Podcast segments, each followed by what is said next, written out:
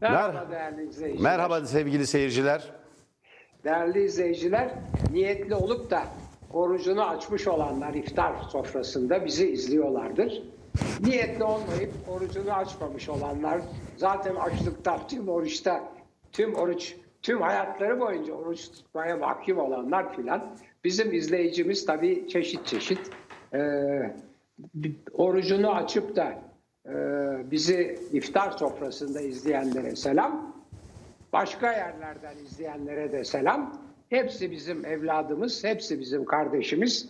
İzleyici e, bizim evlatlarımız, kardeşlerimiz. Hele demokrasi ve hukuk devleti savaşımızda bizim yanımızda olan çağdaş kardeşlerimiz ve evlatlarımız.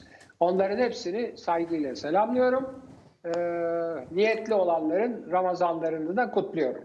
Ve oradan tabii derhal e, Tele1'in çok doğru bir kararla uzun konuşmayı değil de sadece e, pandemideki karantina tedbirlerini gündeme getirdiği haberlerde verdiği tedbirleri e, belirtelim. E, yeni hiçbir şey yok. E, gayet garip bir biçimde akşam 9 olan sokağa çıkma yasağı akşam 7'ye çekilmiş. E, herkes haddini bilsin iftar zamanı işte e, yani 7 küsur 8'e doğru iftar zaman Türkiye'nin çeşitli yerlerinde. Tabi doğuda daha önce batıda daha sonra biraz. E, Ramazan ayı boşu boyunca da bir yarım saat oynar başıyla sonu arasında. Dünyanın işte güneşin e, yerine dünyanın yerine göre. Ama 8'e doğru herkes o evinde olsun iftarını evinde yapsın. Efendim kafeler mafeler tabii her taraf kapalı. Her şey kapalı. Bugün bir kafe sahibi e, telefon etti. Diyor ki hocam e, bugün açık mıyız kapalı mıyız? Kapalısın dediler. E, masayı iskemleyi topladık. Polise sorduk. Yok Bilemiyorlar ya, değil mi hocam? Yani karıştırmışlar. Açıklamalardan bir şey anlaşılmıyor. Felaket. Polis demiş ki tebligat yok. Yani ben diyor masayı sandalyeleri koydum diyor. Ne yapayım diyor. Polis bile diyor tebligat yok dedikten sonra. Anlaşılan e, Cumhurbaşkanı'nın açıklamasında zaten tedbirler de yarın geceden itibaren başlıyor. Yarından itibaren. Evet. Yani yarın 19'da evde olacaksınız. Sabah 5'e kadar. Hafta sonları gene iki gün. Efendim işte kamu e, çalışanları ve özel teşebbüste buna uyarsa 16'da paydos edecekler efendim falan falan işte bildiğiniz bir takım Evet, hiçbir evet. işe yaramayan Evet hocam. tedbirler. Yani bu gayet e, Sudan e, bu zirve yapan ve kendi e, kongrelerinden dolayı ve cenazelerinden dolayı bütün Türkiye'ye yaydıkları ve ondan sonra da Sağlık Bakanı'nın çıkıp büyük bir neyle diyeyim bilemiyorum ki büyük bir şeylikle e, 84 milyon hepimiz sorumluyuz diye suçu bütün milletin üstüne atması. Pişkinlikle. E, o kelimeyi kullanmak istemedim. Yani ama yani ondan daha ağırını hak ediyorlar ya. Daha ağırını hak ediyorlar. Bir defa doğruları söylemiyorlar. Bütün sayılar neyse yani yani efendim şimdi çok kötü bir şey sevgili Yanardağ. Yani bunları yapanlarla aynı seviyeye indiğimiz takdirde toplum olarak çok geriliyoruz ya.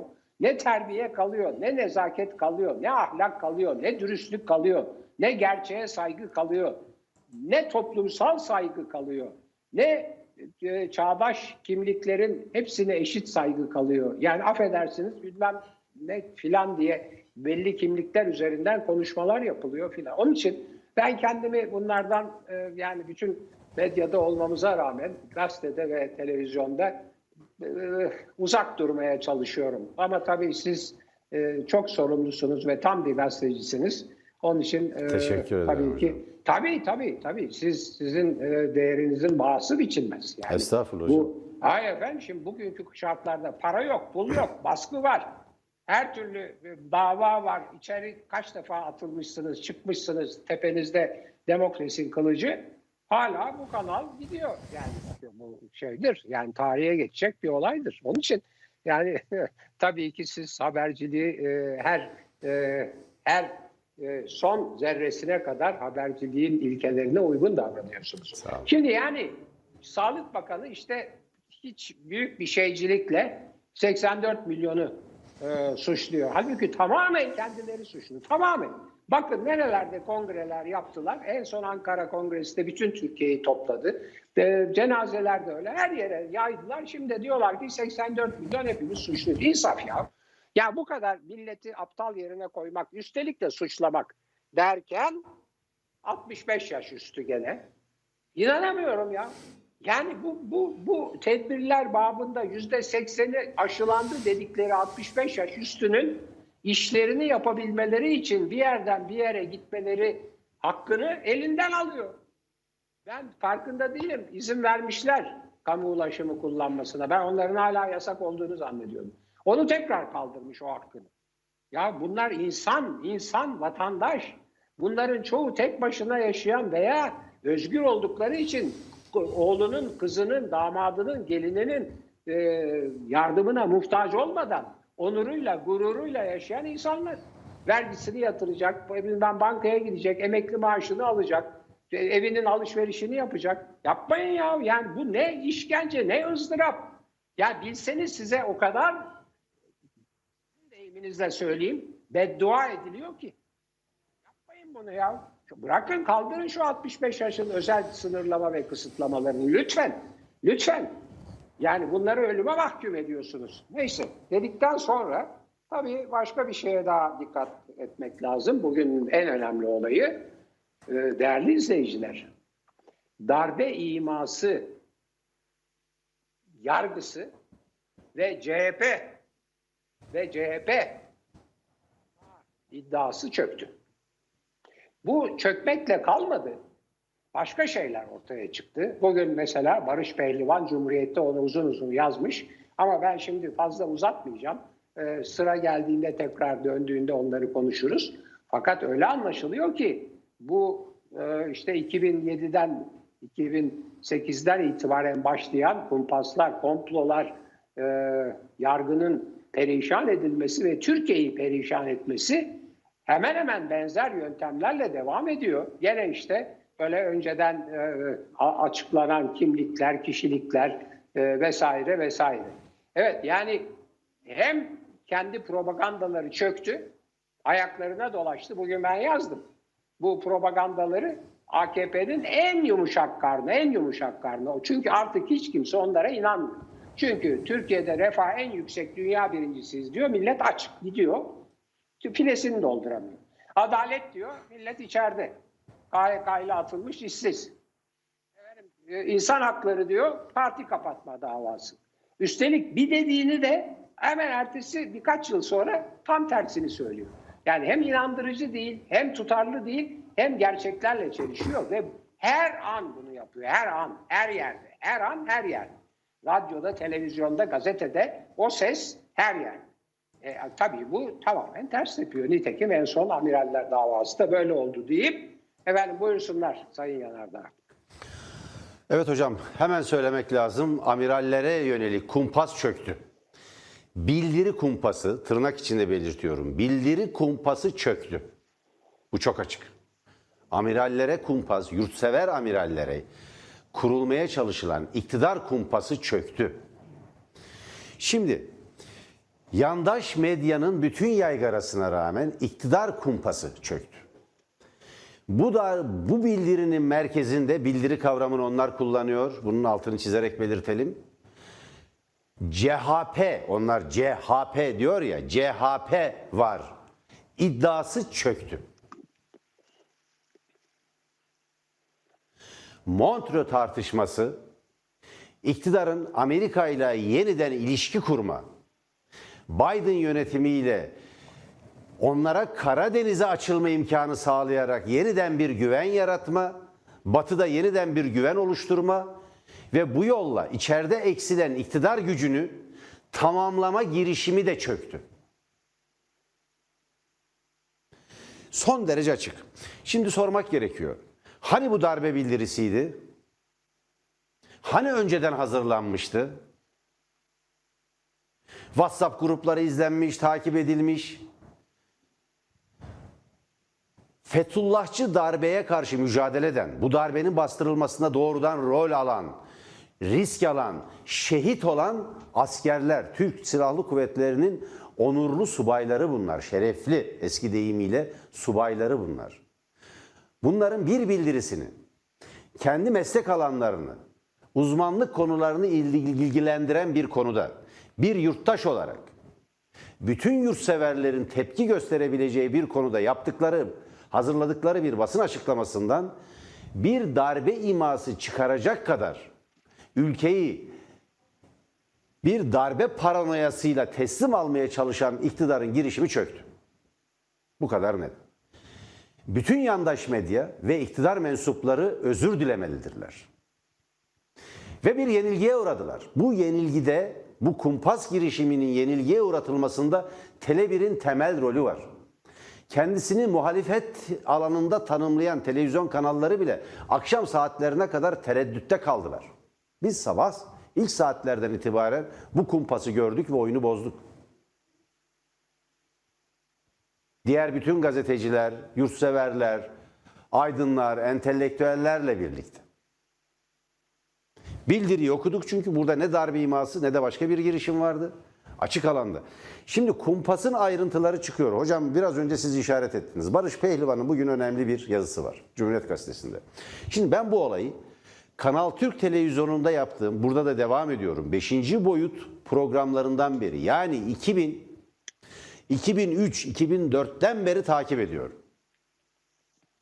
Fethullahçı çete önce her yüksek askeri şuradan önce bir ihbar hattı niteliğinde internet siteleri kuruluyor, kuruyor.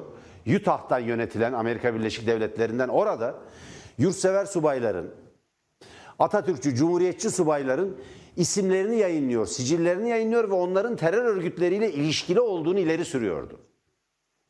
Hiç unutmuyorum.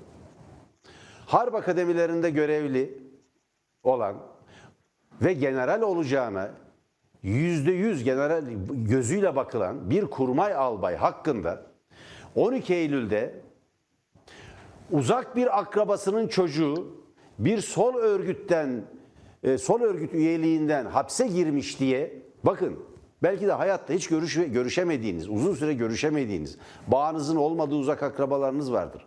Bağınızın olduğu kardeşiniz diye bile düşünsek suçun şahsiliği ilkesine aykırı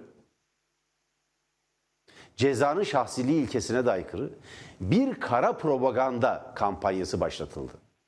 Ve maalesef general olmasına yüzde yüz gözüyle bakılan çok nitelikli, birkaç dil bilen, entelektüel, araştırmacı bir albayı harcadılar. Ben bunun yakın tanığıyım. Ama yüzlerce subayın adını veriyorlardı. Bunların tamamı Ergenekon, balyoz, askeri casusluk gibi kumpaslarda tasfiye edildi. Bunların ortak bir özelliği vardı. Hep tekrarlarım. Bir, Amerikan emperyalizminin, Amerika Birleşik Devletleri'nin Türkiye ve bölgedeki hesaplarına karşı çıkıyorlar ve NATO üyeliğinin, Türkiye'nin NATO üyeliğinin devam edip etmemesini sorguluyorlardı. Bunlara Avrasyacı dendi. Yer yer kodladılar.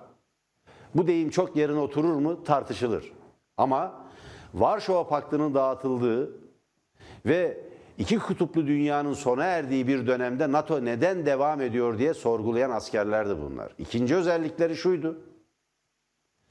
Kürt sorununun Amerikasız ve Barzanisiz, Amerikancı ve Barzanici olmayan bir alanda Ankara merkezli, Türkiye merkezli bir biçimde çözümünden yanaydı. Üçüncü özellikleri laiklik ve cumhuriyet konusunda taviz vermez bir tutuma sahiptiler. Sahipti bu kişiler. Bunların tamamı o kumpaslara maruz kaldı. Şimdi orada kalan son Kemalistlere yönelik AKP iktidarı bir darbe paranoyası ve korkusu içinde yaşadığı için çünkü darbeyle gelenler, darbeyle rejimi değiştirenler bir darbe korkusu yaşarlar her zaman. Ömer Elbeşir gibi Sudan'daki. Sonuçta bir halk ayaklanması ve halkın emrine giren Sudan Silahlı Kuvvetleri'nin müdahalesiyle devrildi ve kaçtı. Soykırım suçlusudur. Lahey'de, Lahey Ağır Ceza Mahkemesi, Ceza Mahkemesi'nde yargılanmış ve mahkum etmiş, mahkum olmuştur ve Türkiye'den başka gideceği yer yoktu. Recep Tayyip Erdoğan'dan başka kendisini karşılayan devlet başkanı da yoktu. Bir Türkiye'ye bir Suudi Arabistan'a gidebiliyordu. Gittiği diğer ülkelerde tutuklanacak bir soykırım suçlusu. Darbeciler her zaman korkarlar. Bir başka darbeden korkarlar. Ama Türkiye'yi bir darbe korkusu ve paranoyasıyla teslim alma girişimi de çöktü. Şimdi yeni bir site kurmuşlar. Şimdi TUGEM diye bir TUGAM diye bir kuruluş var. Türkiye Ulusal Güvenlik Araştırmaları Merkezi. Arkadaşlar o sitenin e, görüntülerini ekrana getirir misiniz? Şimdi bu değil arkadaşlar. Bu e, Barış Pehlivan yazısı. Evet TUGAM'ı görelim arkadaşlar. Evet TUGAM. Şimdi darbe ima eden amirallere son dakika girişimi. İlk kez TUGAM yazıyor. Arkadaşlar e, darbeci generaller diye, cuntacı generaller, amiraller diye onları gösterelim evet.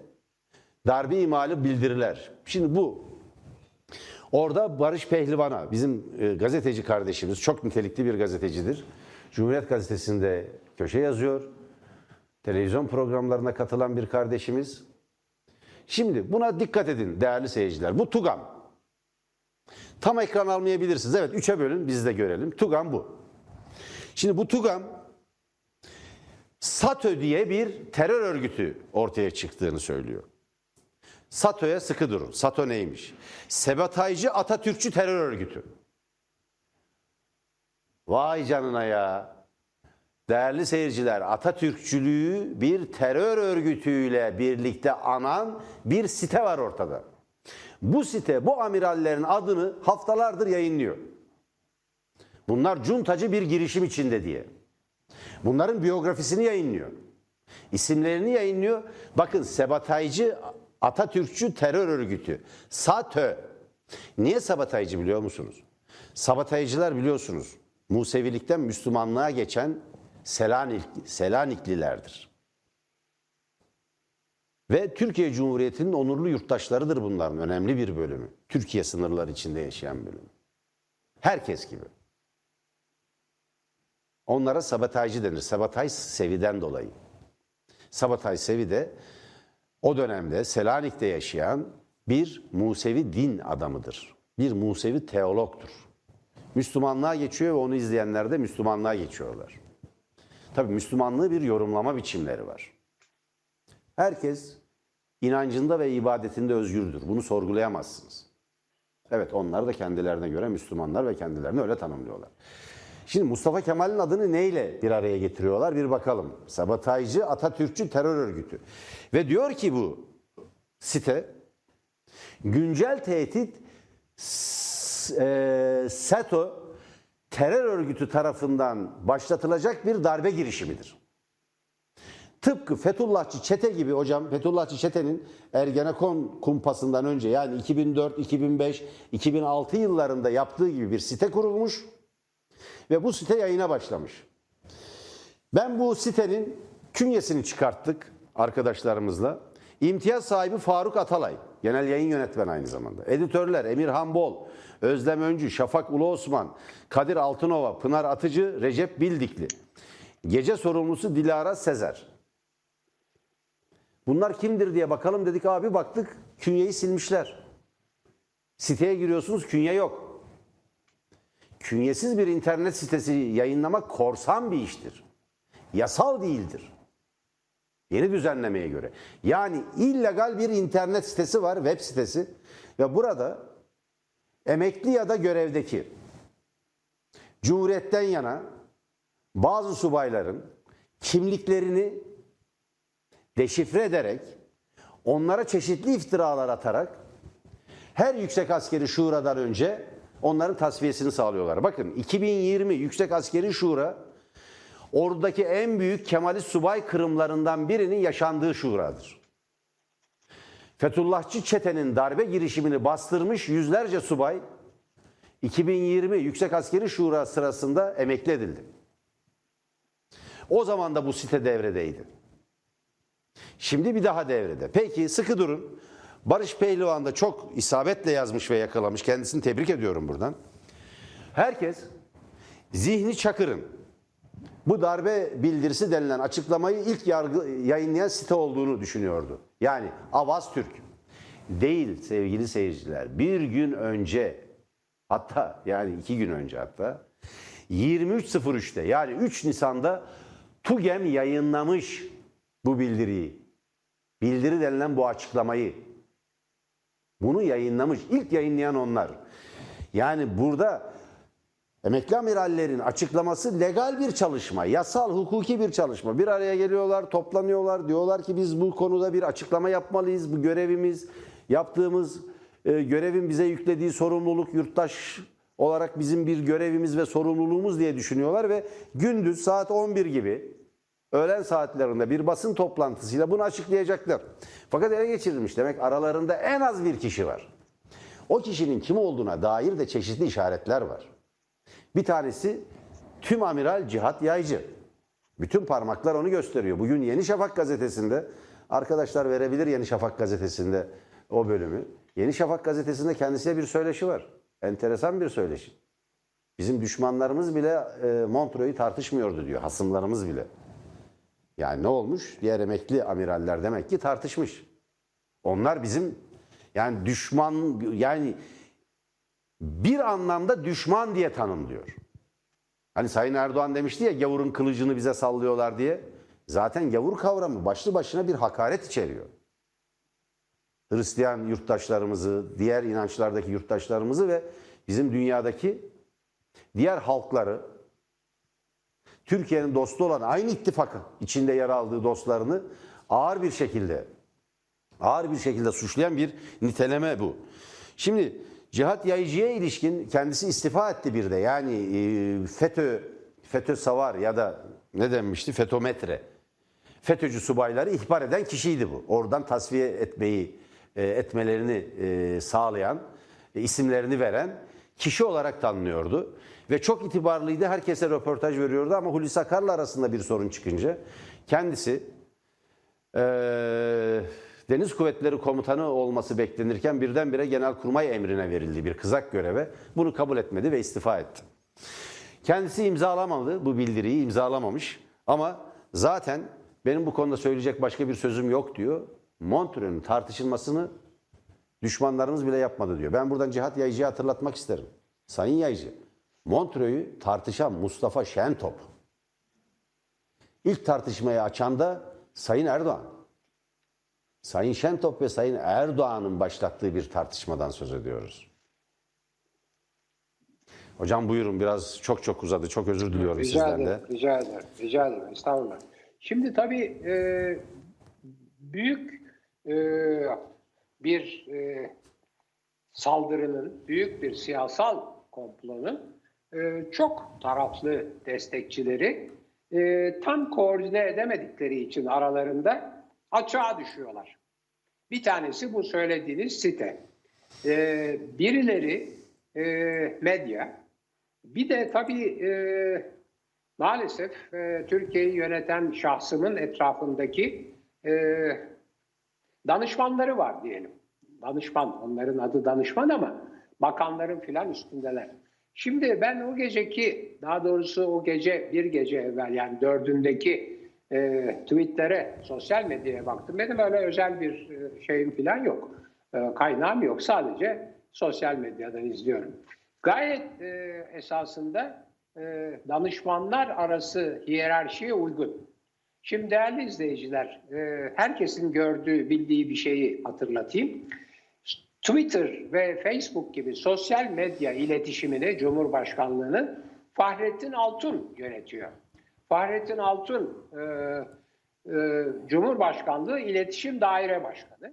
E, Merdan Bey'inki dahil e, gazetecilerin sarı basın kartlarını veren, vermeyen, vermeyen, tabii Merdan Bey dahil tutan, vermeyen. Değil mi? Sizin hala verilmedi basın Tabii ben 32 yıldır sarı basın kartı sahibiyim. Sa- 10 yıldır da sürekli basın kartı sahibiyim. Yani yaşam boyu bunu taşıma hakkını kazandığım halde incelemedeymiş. Vermiyorlar kart. Evet. Neyi Şimdi- inceliyorlarsa. Evet. Şimdi bu yazıldığı için söylüyorum. Bunlar hep yazılıyor. Yani çünkü bazı medyada bazı köşe yazarları ve haberciler ve hatta bazı genel yayın yönetmenleri efendim şu danışmanın e, açıkladığına göre veya içeriden aldığımız şu bilgiye göre filan diye sarayın veya sarayın danışmanlarının sözcülüklerini yapıyorlar. ve bunların söylediklerini hiç kimse tekzip etmiyor, edemiyor zaten. Karşı grup muhalefet tekzip edemiyor. İçeridekiler de tekzip etme cesaretini göstermiyorlar çünkü genellikle doğru söylüyorlar. Şimdi oradan akan bilgilere göre e, Cumhurbaşkanlığının sosyal medya hiyerarşisinin en başında Fahrettin Altun oturuyor. Fahrettin Bey ne derse o oluyor. Fahrettin Bey'in onayından geçmeden hiçbir tweet atılamıyor. Hiçbir mesaj verilemiyor. Cumhurbaşkanı adına yapılan mesajlar da zaten oradan geçiyor. Şimdi o gece baktığım zaman ilk böyle şey filan yok. Ee, henüz amiraller bildirisine atıf filan yok. İşte biz demokrasinin yanındayız. Ee, her türlü darbe bilmem ne filana karşı e, rejimimizi koruruz filan diye gayet hamasi bir takım nutukların atılmaya başlandığını Fahrettin Altun'dan görüyoruz. Önce Fahrettin Altun başlıyor, sonra aynı mealde kelimeleri belki değişik. Şimdi diyeceksiniz ki kardeşim sen şimdi mi bunu akıl ettin? Hayır, ben bunu yazdım. Yani güncele bakın, geçen haftaki, yani bugün salı, dünkü değil, ondan bir hafta önceki güncele bakın.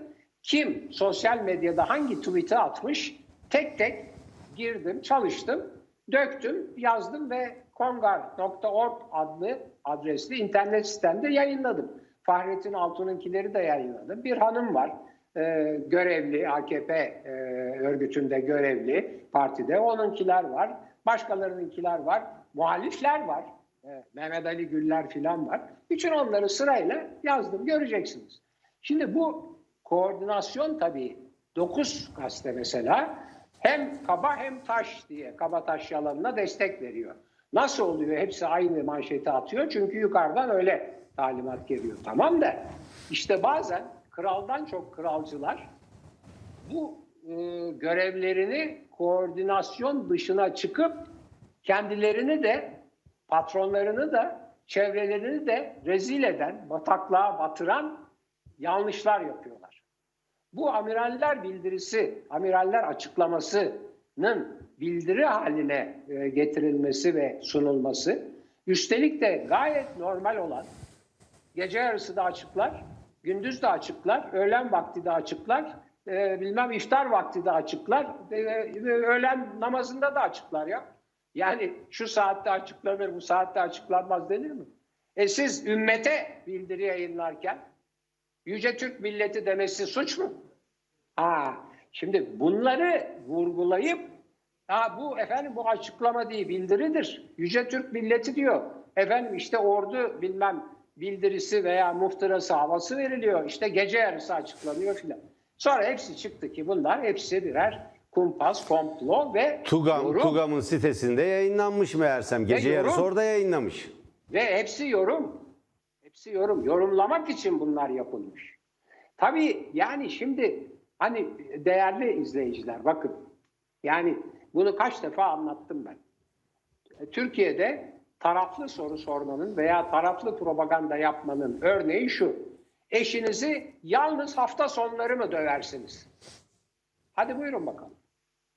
Yani bu yalnız hafta sonları mı döversiniz? Evet de deseniz battınız, hayır da deseniz battınız. Soru yanlış. Veya hep Catherine de Medici'ye yani bu protestanları katleden Katolik kadına e, atfedilen bir hikaye vardır. Birisine çamur atacak zehirledi diye bir başkasını hangi zehirle zehirledi diye tartışmayı başlattır. Aslında kadın zehirlememiş. Suçlu da değil, katil de değil. Fakat o kadını bunu zehirledi diye suçlandırıp yaktıracak. Hangi zehirle zehirledi diye tartışmayı açıyor. Yok baldıran zehiriydi, yok bilmem ne çiçeğinden alınan zehirdi. Hayır o değildi, o şöyle öldürmezdi diye bir tartışma başlıyor. Kadın gidiyor. Şimdi bunlar işte bunlara başvuruluyor. Kumpaslar böyle yapılıyor. Ben Berdan Bey de öyle. Biz 2007, 2008 ben gözümün önünde İlhan Selçuk'un e, mum gibi eriyip e, iki gün iki gece göz altında sandalyede veya koltukta oturtulup bırakıldıktan sonra hemen bir hafta içinde tekrar üçüncü enfarktüsünü geçirip açık kalp ameliyatı olup öldüğünü aylar içinde bir yıla yayılır o. Gözümle gördüm. Bırakınız doğrudan hapiste ölenleri, intihar edenleri vesaire. Yani tutuklanacakken intihar eden Ali Tatar'ı filan unutmadık. Şimdi dolayısıyla aynı kumpaslar, aynı mantık, aynı şeyler, aynı iddialar, aynı yayınlar filan bugün gene yapılıyor. Fakat aradan çok önemli bir, çok aradan çok uzun bir zaman geçti ve arada çok önemli bir fark var. Köprülerin altından çok sular aktı. O zaman başta bu kendilerine liberal denen solcular ve onların verdikleri destekle işte belli gazeteler, o gazetelerin yöneticileri şunlar bunlar ve yayınlanan e, iddialar yok camiyi bombalayacaklardı, yok şöyle bilmem ne yaptılar, şunlar tutuklanacak, bunlar haindir. Zaten e, bağırsakları temizliyoruz, canım kurunun yanında yaş da yanar falan diye artık o hava yok. Artık propaganda... Şimdi onlar onlar bir demokrasi forumu kurmuşlar hocam. Yani demokrasi tartışmaları yapıyormuş o liberaller. Ee, Ergenekon davasına müdahil olarak katılmaya kalkan şirretler de var arasında. Yani şirret liberaller de var. Geçmiş olsun. Yani bu cehennemin e, yolunu döşediler. Onun ateşi onları da yakıyor artık bu cehennemin. Şimdi demokrasi forumları düzenleyip tartışmaya çalışıyorlar. Aman bizden uzak olsunlar diyorum. Buyurun hocam.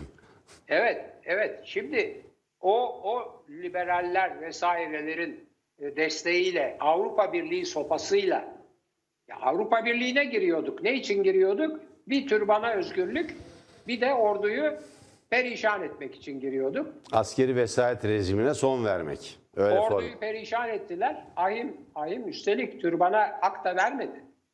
Yani türban türbanın kullanılmamasını üniformalılarda izin vermedi. Kullanılmasına izin vermedi Avrupa İnsan Hakları Mahkemesi. Orada istediklerini elde edemediler. Ama ordunun perişan edilmesinde istediklerini elde ettiler. Ondan sonra da Avrupa Birliği konusu rafa kaldırıldı. Bugün şimdi Amerika seçimleri değişince, Trump gidip Biden gelince tekrar hava değişti. Şimdi söylemek istediğim şey köprülerin altından çok sular aktı.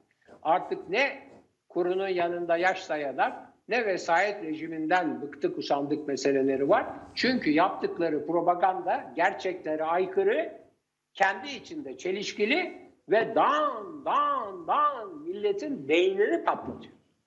Şimdi bir, bir şey söyleyeyim en son milleti çıldırtan bir şey. Şimdi bu hem kendileri kongreleri yaptılar hem bütün ülkeye bunu yaydılar virüsü. Hem cenazelerle bir de üstüne bindirdiler hem de 84 milyon e, bundan sorumludur diye millet çıldırdı. Bu bir. İki, aşıda sorun var.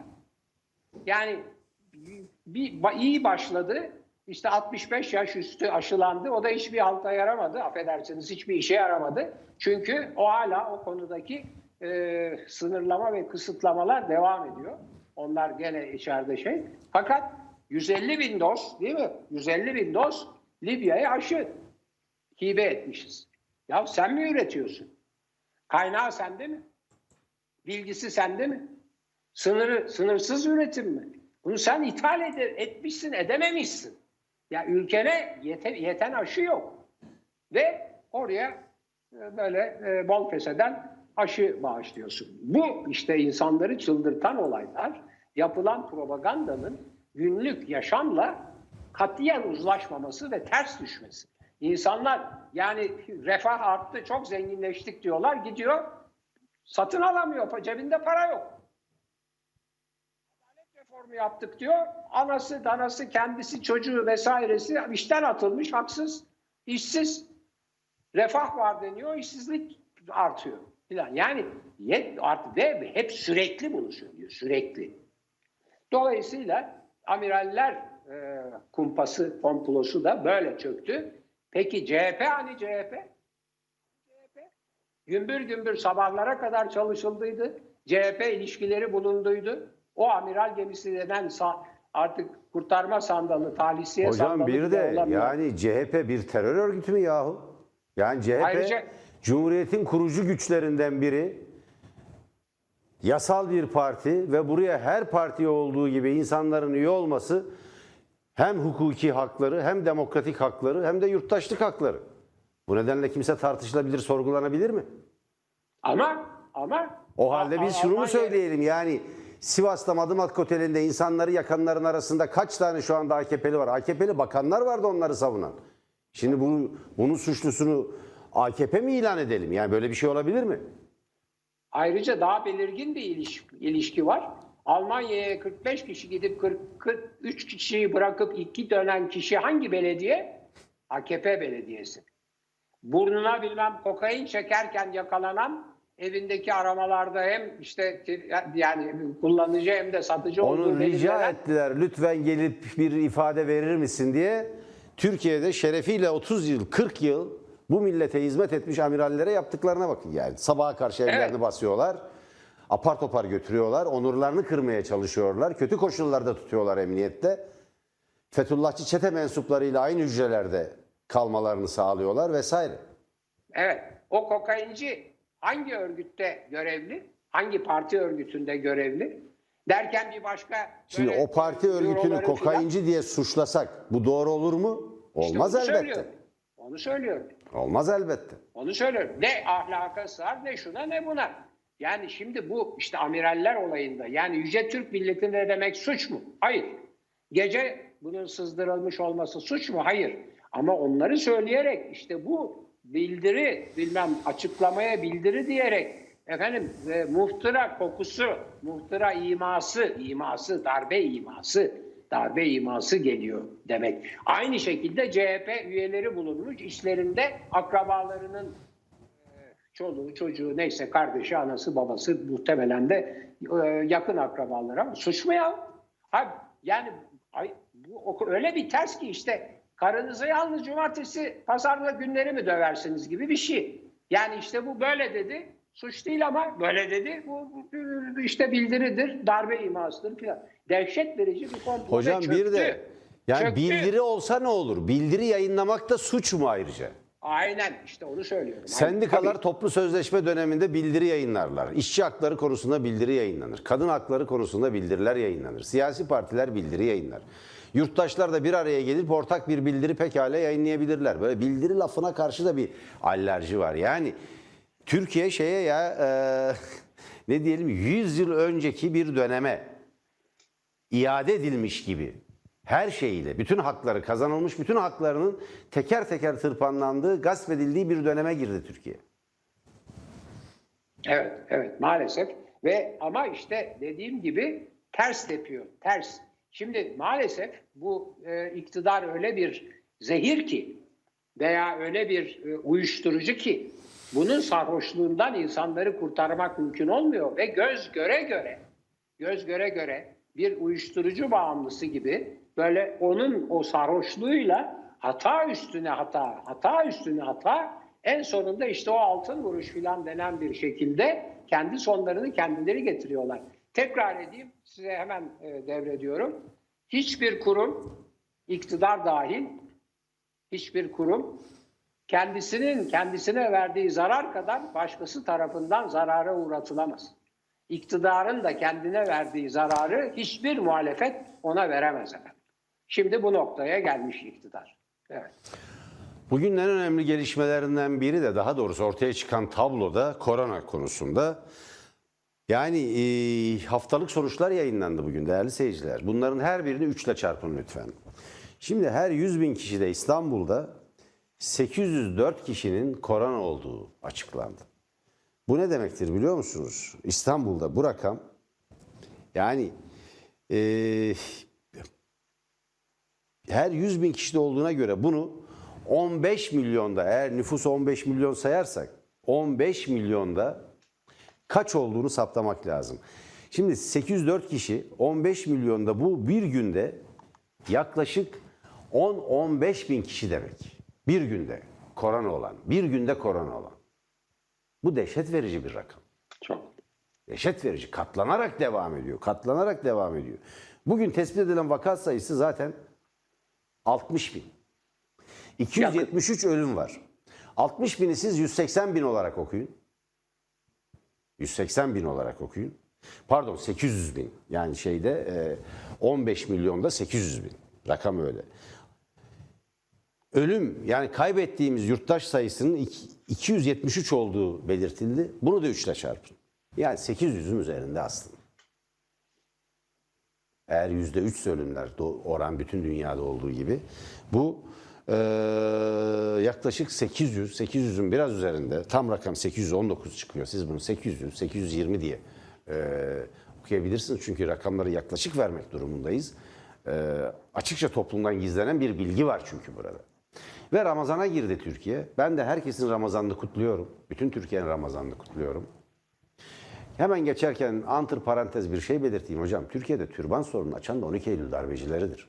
12 Aa, Eylül tabii. öncesi 12 Eylül öncesi böyle bir sorun yoktu değerli seyirciler. Türban adı yoktu. Adı, Adı yoktu ve Türbanın böyle bir yok. sorun yoktu.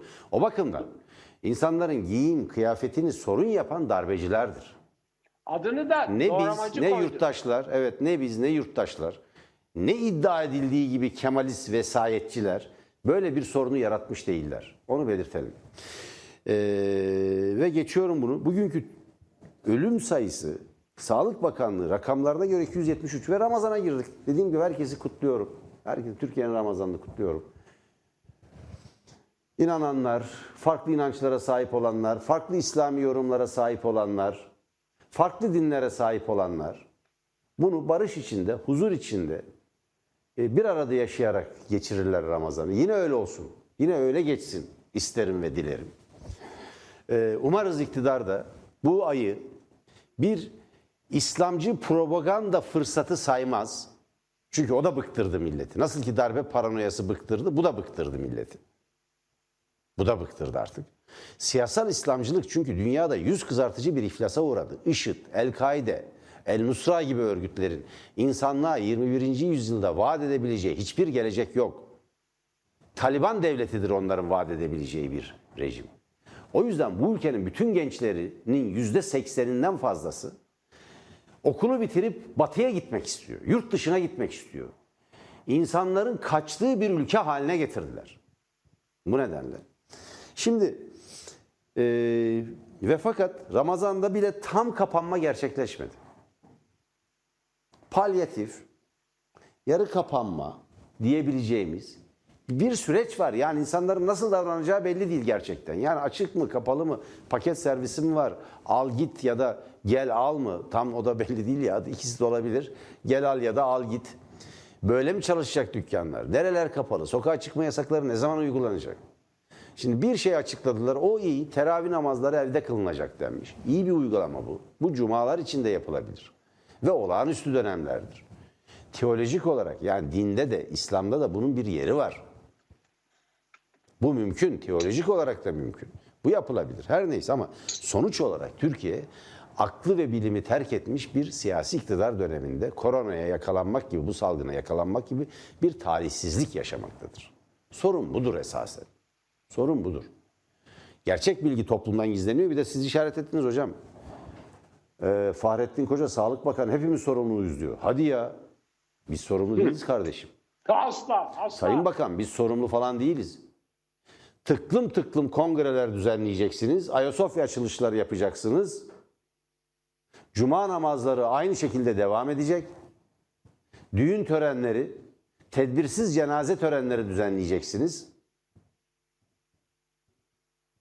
Ve ondan sonra 84 milyon hepimiz sorumluyuz diyeceksiniz. Yok öyle bir şey. Ne münasebet efendim yani biz sorumlu falan değiliz. Sizsiniz sorumlu. Sorumluluk mevkiinde. Bulunanlar sizsiniz. Türkiye'yi yönetme makamında oturanlar sizsiniz. O yüzden buradan kaydarıp suçu vatandaşın üzerine yüklemeye sakın sakın kalkışmayın. Evet. Çuvalladınız, iflas ettiniz. Evet, programı herhalde son bir soruyla bitireceğiz. 128 milyar dolar nerede? Evet şey. öyle Barış- diyelim bitirelim hocam. Çünkü bizden hemen sonra mercek programı var ve Yılmaz Özdil Tele1 ekranlarında hem amiraller kumpasını hem korona e, virüs e, artık bir yıkıma dönüşen, yıkıcı bir salgına dönüşen koronavirüs hastalığını ve hükümetin izlediği politikaları hem de gündemdeki diğer konuları Tuğba Emlek'le birlikte masaya yatıracak.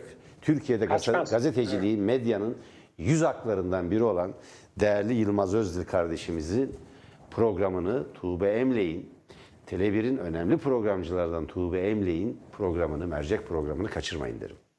Hoşçakalın. Evet. Görüşmek üzere.